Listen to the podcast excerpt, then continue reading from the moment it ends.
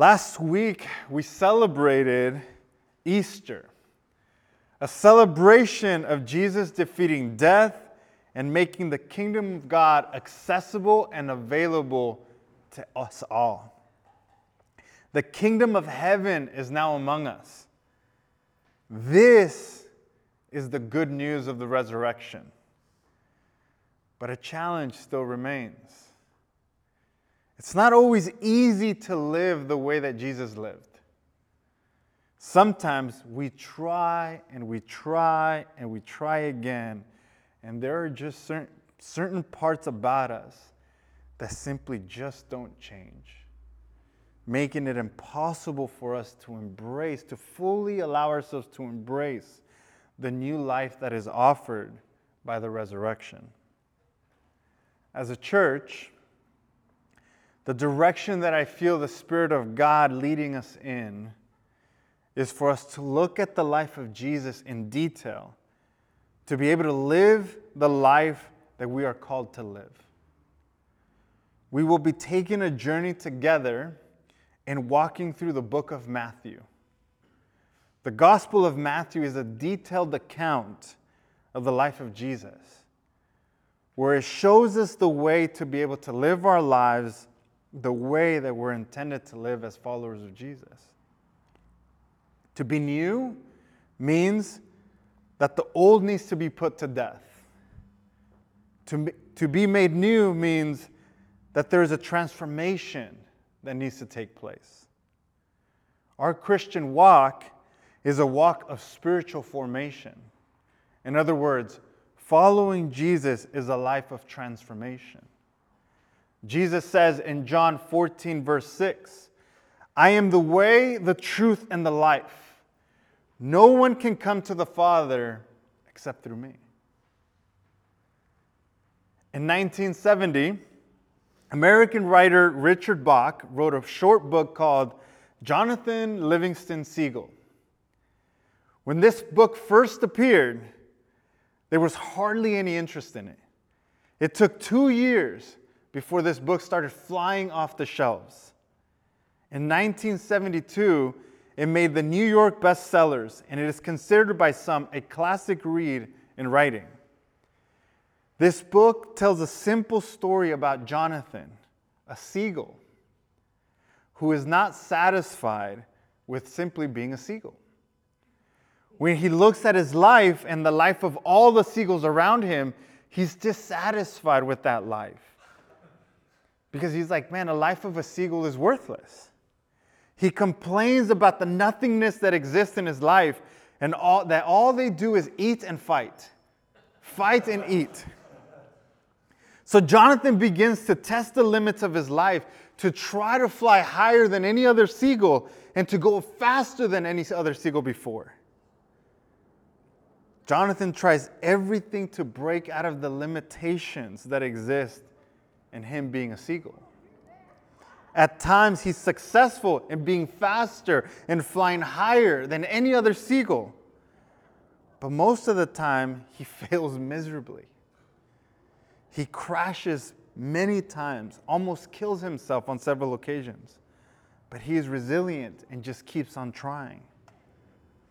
Why do you think this story grabbed the attention of millions of people? This simple story about a seagull captivated the lives of millions of people because this is a simple parable of a, the story of our human hearts. It describes the search, the aching, the desire for every single one of us to push the limits, to become something that is bigger than ourselves. There is an internal desire in all of us. That is why this story resonates. The desire to be a part of something bigger than ourselves. And like Jonathan, we spend most of our time unsatisfied with the lives that we're given. So we test the limitations to try to make something of ourselves. We spend our time working away Yet something deep inside of us tells us that there's still something more out there, something else out there that must be attained. Since the beginning of time, we have been fascinated and captivated by this search and desire to attain and make sense of this kind of unknown feeling that's inside every single one of us. Philosophers call it the desire of a part to return to the whole. The mystics of the Christian faith call it a desire, um, the spark of the divine in us.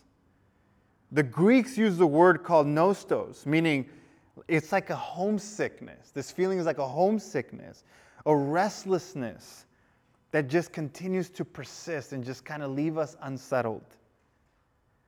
Our lives become a journey in which we set out to try to quench this desire. We become trailblazers, paving the way, oftentimes trying to do something new. And in this journey, we become influenced by the very same world that we're trying to stand out from. For us that live in America, the options and opportunities that we have are far better than most parts of the world. So it's easy for us to go in many different directions. But the irony is that we all end up in the same place unsettled and restless. This country was founded on the basis of religious freedoms. You know, people looking to do something new and different a different way of expressing their faith without the oppression of the government. Let's take a personal story from my life. My parents migrated from both Mexico and Guatemala in hopes of a better life for themselves and for the children that they would one day have. They left family behind, what they knew in hopes of making something of themselves here. Even though this was a foreign and new world, and hardly any family here, any support, the potential for something better was worth the risk of migrating thousands of miles to make it here to America. My joke is that think they got tired, so they stopped here in Southern California because they couldn't go any further, but that's okay. But there are still people, thousands of people that migrate, that risk their lives, leave their families behind for a chance at a better life. The American dream is all about taking advantage of the opportunities that we're given to be successful. Success is the standard, the bar that is set, and that's what all of us begin to aim for. The way that success is defined is that it's a favorable and prosperous termination of attempts or endeavors journeys, the accomplishment of one's goals, the attainment of wealth, position, honors, or performance, achievement that is marked by success or by the attainment of honors. This idea of success is just big enough. It feels like it's just big enough to fulfill this internal desire, this restlessness that we have of something more. So we naturally begin to chase after it. We orient ourselves in this direction and we begin to define ourselves by the metrics of success. But what's interesting, and then bear with me because this is going to be my ESL coming out. We compartmentalize our life into buckets that include health, fit, finances, family, work, spirituality. And what we do with these buckets is we set goals to determine whether we're being successful in those areas or not. And before we know, we find ourselves in the same place as most people, in the same track that everybody's running, chasing after the same thing. The difference is, is that we're so focused on the goals that we neglect to see the condition that actually lives and exists within us. And we continue, and what happens is we become more tired, more restless, because there are simply not enough hours in the day to meet the demands that our goals require or the demands that we place on ourselves and the external pressures that exist. When we have moments that slow us down, we begin to sense and kind of recognize that we're tired. So we try to look to find an answer to a problem and we turn to vacations And when we return from those vacations, we're more tired than when we left, and we need a vacation from our vacations. Or we look to meditation. We look at alcohol. We look at drugs. We look at all these different things to try to escape, to try to fill in that void. And when all else fails, we turn to Jesus. We seek his help, desiring rest, desiring something different, wanting the new life that is offered by the cross. We become enamored by the, this, his message of peace, of rest, of forgiveness, and the love that Jesus offers, but still deep down we question whether this will be the answer that we're seeking. So I think it, need, it leads us to a natural question of how do we live in this new life that is offered by the resurrection? How do we live in the unforced rhythms of grace? Because when we're born, there isn't a set of instructions that parents are handed. So this is how you parent. This is how you're going to create a great human being. Our influence to our children comes from the influence that exists in our lives. These are the instructions that we pass on to our children. Therefore, internally, if the way we live our lives is heavily defined and influenced by the pressures of success, that is the framework. Those are the instructions that we pass on to our kids. We approach our spiritual lives as another compartment in line with all the others. Our works, our religious ways become methods in which we seek to attain rightful standing with God.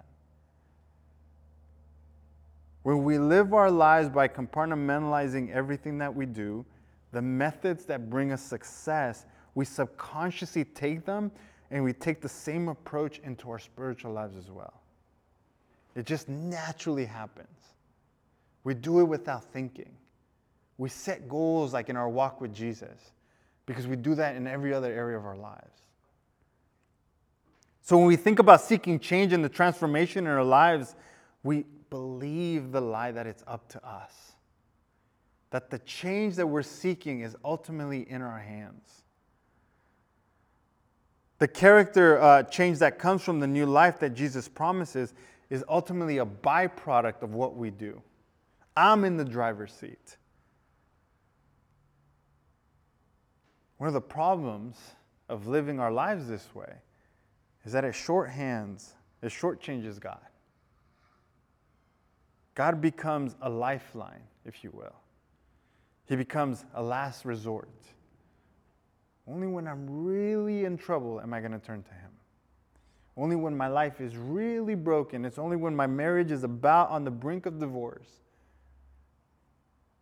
that I will turn to Him. When we approach our lives as another bucket, we end up with the list of things to do.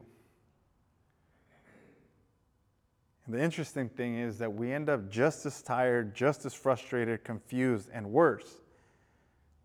We can grow in contempt and settle for the life that we have, thinking this is it.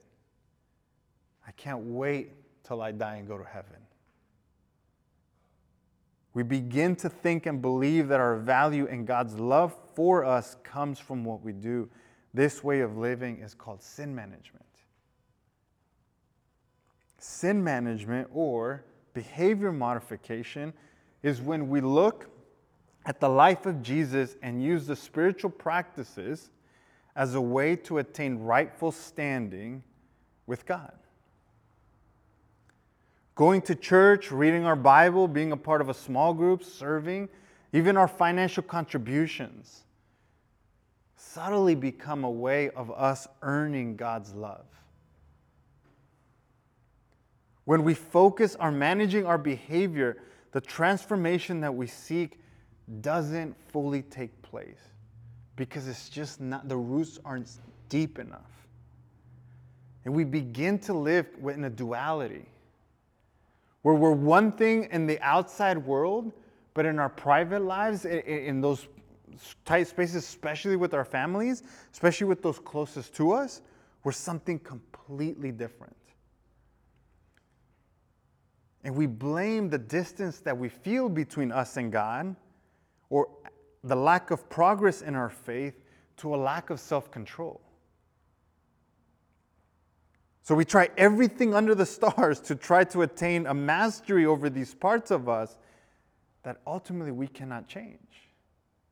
So what do we do there? Like how do, how do we how do we figure that out? We begin to live our lives as kind of like this up and down pattern where the rhythm is we have mountaintop moments where things are great, fantastic, work is good, marriage is good, kids are doing great, we just got a raise, we got a promotion, things are great and then valleys where things aren't going so well. Man, I feel like me and my wife are about to get a divorce. Man, my kid is driving me crazy. Either he's gonna kill me or I might kill him. Joking, I'm joking. Right? So, some valleys. Man, my, my, my girlfriend just broke up with me. I'm lonely. I mean, the, the valleys. And we believe that this like up down rhythm is normal. So we end up in a cycle that looks to add more and more to our calendars, and yet we're still left feeling like Jesus is distant. Or even worse, he's further away than when we started this journey with him. So we settle for few moments where we experience him, when a message speaks to us, when a song moves us and they just kind of become sprinkles on our, um, on our ice cream on our ice cream. So those are just moments. Let me use kind of like this um, illustration.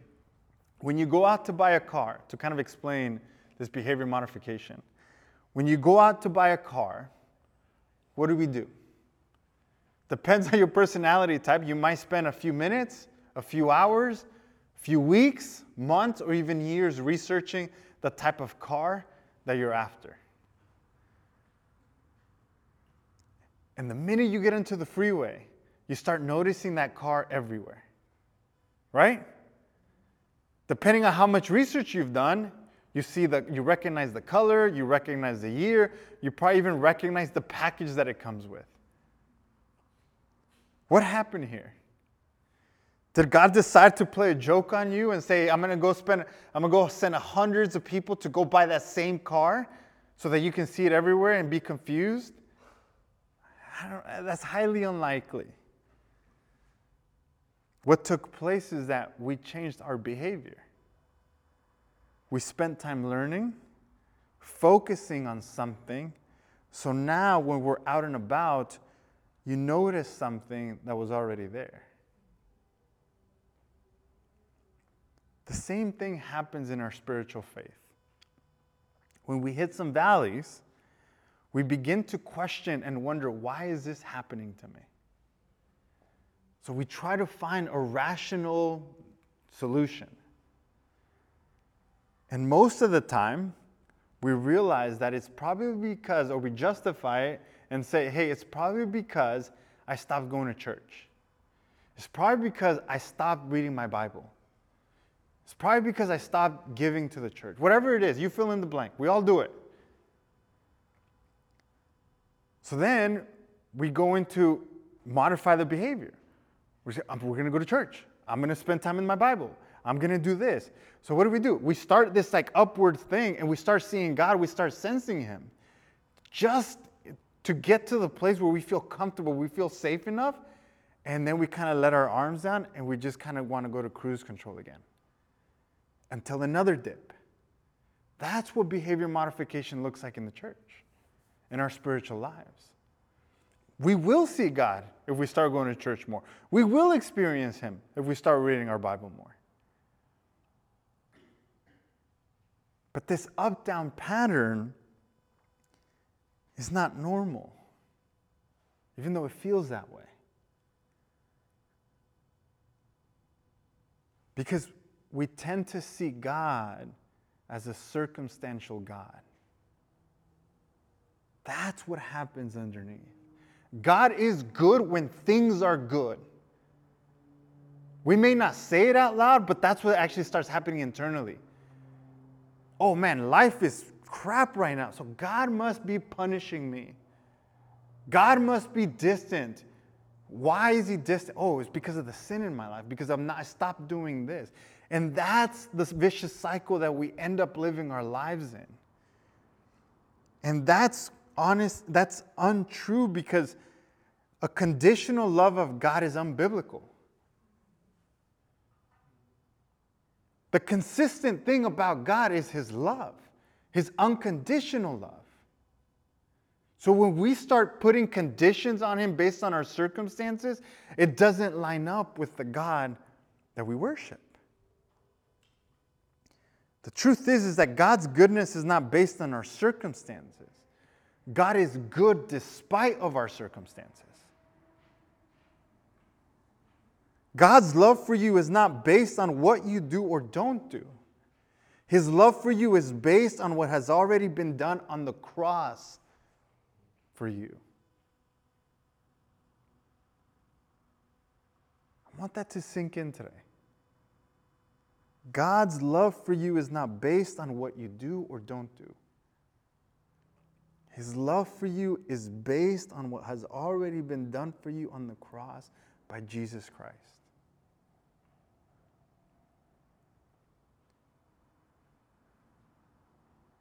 When we look at the life of Jesus, there's something to the way that he lived his life. He lived his life in a way that was radically different from everybody else. He lived his life from the love that God had for him. And we never see that he had to work to attain this love, it was given to him. And his very first uh, public act, like eh, um, before he went into the wilderness, he was baptized. God parted the heavens and said, This is my beloved Son, in whom I'm well pleased. That was it. He hadn't healed anybody. He hadn't fed anybody. He hadn't taught anything. Jesus was just being Jesus.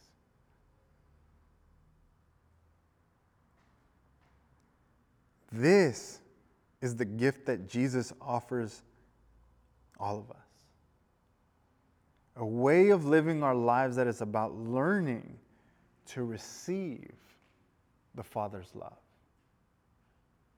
Jesus didn't come to fix human behavior.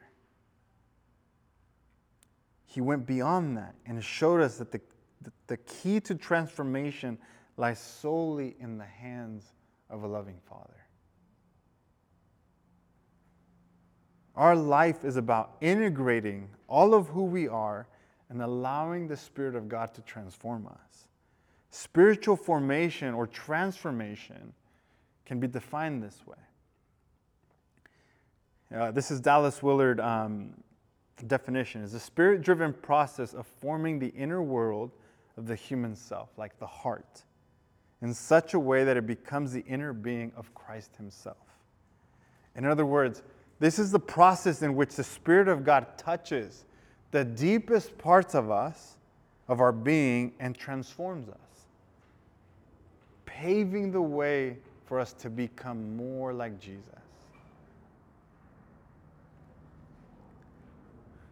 If you have your Bibles with you, you could turn to Matthew 11, verses 28 through 30.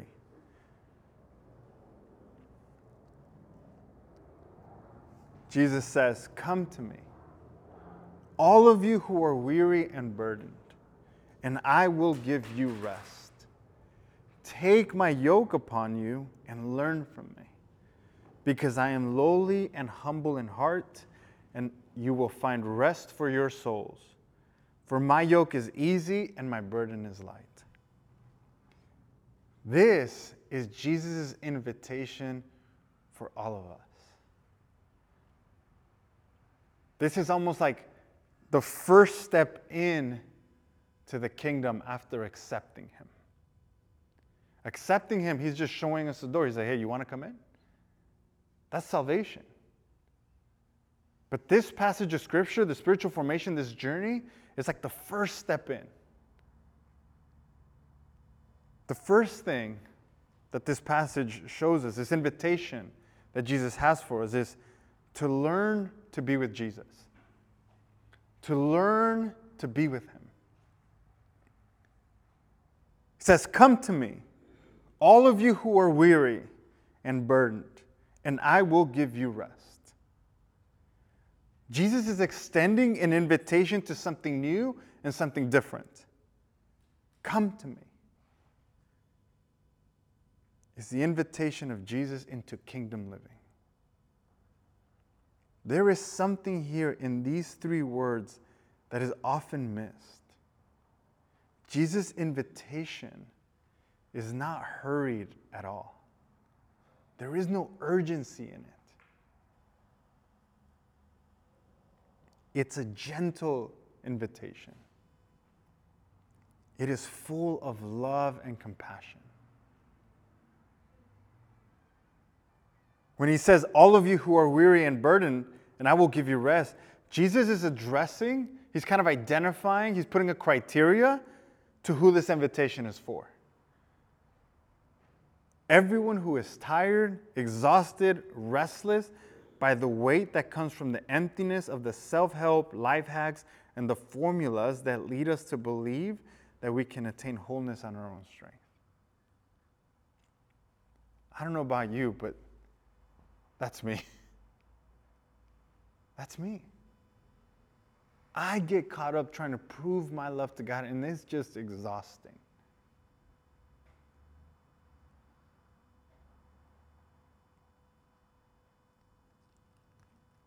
How is Jesus asking you this question? How are you receiving it? How are you receiving this invitation, I should say? When you hear the words, come to me, not from me. But how is Jesus inviting you? And if you feel like a resistance, if you feel like a hesitation, I think that's where the Spirit of God might be inviting you to explore. That's what it means to learn to be with Him. We're going to explore these uh, points further in the upcoming weeks today is just kind of want to kind of give like a just kind of bring awareness to them. The next three weeks, we're actually going to explore these three points deeper. Um, and I and I completely understand if this feels new, if this feels weird, because it is countercultural. What do you mean? I, the first step to kingdom living is to learn to be with Him. It's so counter everything that we've we've learned and the way we the way we're wired. The second point is to learn from him. It's just simply to learn from Jesus. He says, Take my yoke upon you and learn from me, because I am lowly and humble in heart, and you will find rest in your souls. Rest for your souls. Yoke, I'm, I'm sure there's a passage everyone's has heard, is a wooden tool attached to two animals and is used to plow a field. Now, this, it's to help lighten the burden, if you will. Now, this may seem odd to us. How does a yoke translate to us? Like, we're not animals, like, we don't plow fields. But what Jesus is doing here when he spoke this is he's just using common language to use to the people around them. Most of these people were farmers, they were field workers. So, a yoke for us, it's not a wooden tool for us to carry a heavy load, a yoke represents a relationship. It is a way of doing our lives with Jesus together. It is a way of love. That's how this burden is lighter. Because we're doing it with Jesus. Today, I think for me, the way that I would I would translate it, so the Lalo translation of this would be hey, take my hand. Let's do this together. Let's do this life together. You can trust me. I've been through this. What you're going through, I've been through it. I understand the pain. I understand the struggle. With me, you will find what you're looking for. Jesus understands and can relate to what we're going through because Jesus was human. He himself learned to trust in God's love. He learned to listen to God's Spirit. He learned how to overcome temptation. He was human. And in his humanity, he developed an intimate relationship with the Father. This is what his life embodied a life of devotion to God because he was full of God's love. And we're invited to learn from Jesus how we can carry a relationship that will ultimately allow us to live in that same intimacy that he lived with God, his Father. Jesus is a friend, he's a brother, willing to show us how to follow his example. We need to learn from him. The third point is to do what Jesus did. He says, For my yoke is easy and my burden is light. This life is not so much about what we do for God as much as it is doing life with God. Let that sink in. Our lives are not so much about what we do for Him, but what we do with Him. Two very big differences. God cares far more about us doing this life, inviting Him into everything that we do. This means that we're not just aware of His presence, we are actually intentionally living our lives in His presence. That is the kingdom of the heavens. He is here and now. His presence reigns, it, it, it's all over this world.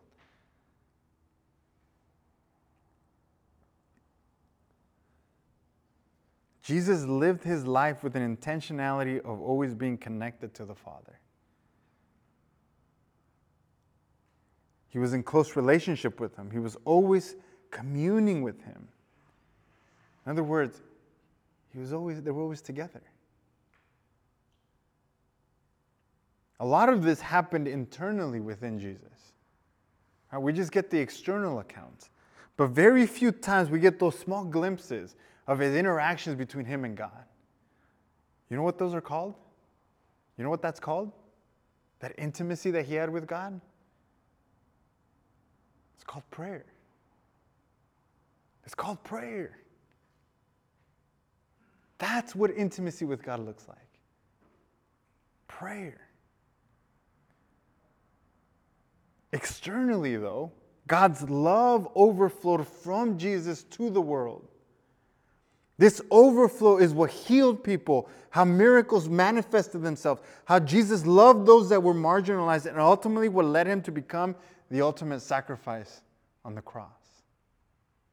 It was God's love flowing through him. This is how we're called to build the kingdom of God. By doing what Jesus did and allowing God's love to overflow from us to reach those that are lost, hurting, and hopeless.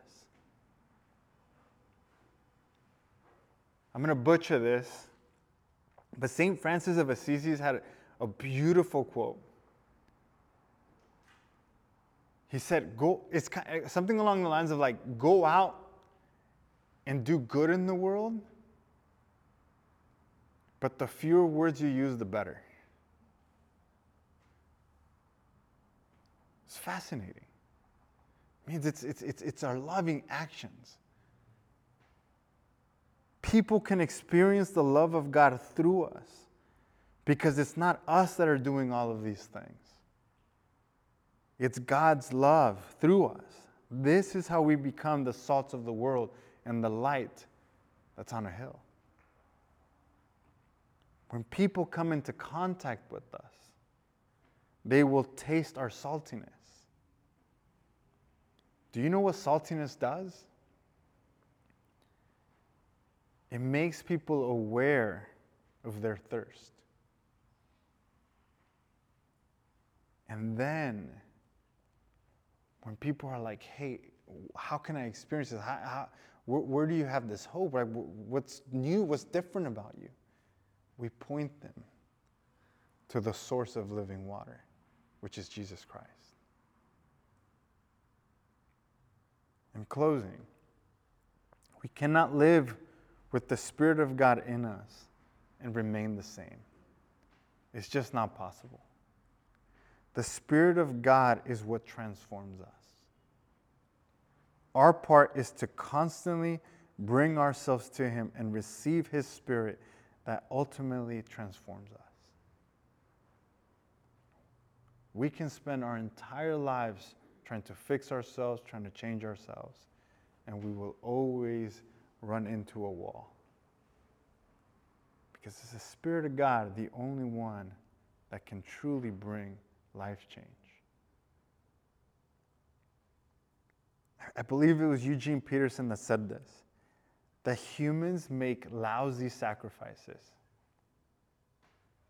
because they're always running away from the altar. That's our job. That's why it's our journey. It will be forever our journey with Jesus. Because when things get too uncomfortable, we run away. We seek security, we seek safety, we seek comfort.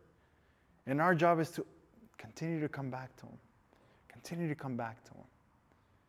Because our natural instinct is to run away, to hide. Bill Gaultiere, a man who has been incredibly influential in my life, explained this passage this way. He said, The easy yoke of Jesus is doing hard things in a relationship with Him. It doesn't mean that life will be easy. It just becomes a little bit lighter because we're doing it with Jesus. Life following Jesus does not um, exempt us from going through pain, going through challenges, and going through hard times. The difference is, is that the hope that we live by, the hope and the love that lives in us, keeps us steady. We go from this cycle to understanding that the hope is what keeps us steady. Because our eyes are focused on Jesus, because we know and believe that He's in us. That's why a lot of Christian writers, a lot of saints, a lot of mystics of the faith, they talk about our pilgrimage, our journey with Jesus, as being in a desert. And I'll talk about this more in the weeks to come. But they talk about it being a desert because it does feel dry. It feels lonely. It feels challenging. Where we flirt with moments of consolation and desolation moments where we feel and experience the God of the, the love of God, and moments where it just feels like, man, I'm out here by myself. I feel like I'm, where are you, God? But even in absence, even a desolation, is an experience of God.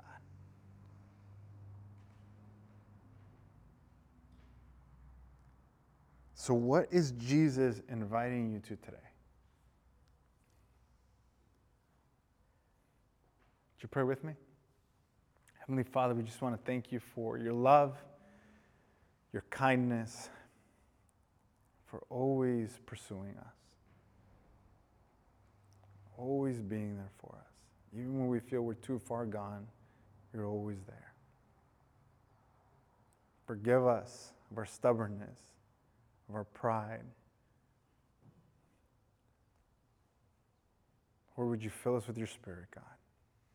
Would you bring healing to those parts in our lives that are broken? Would you strengthen us?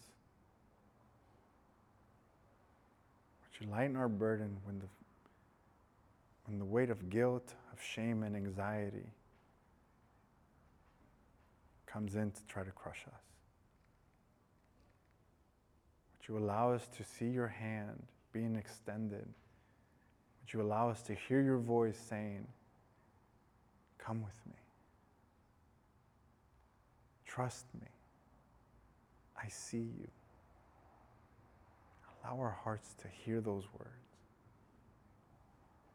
Jesus, we love you, we thank you, and we praise you. Amen.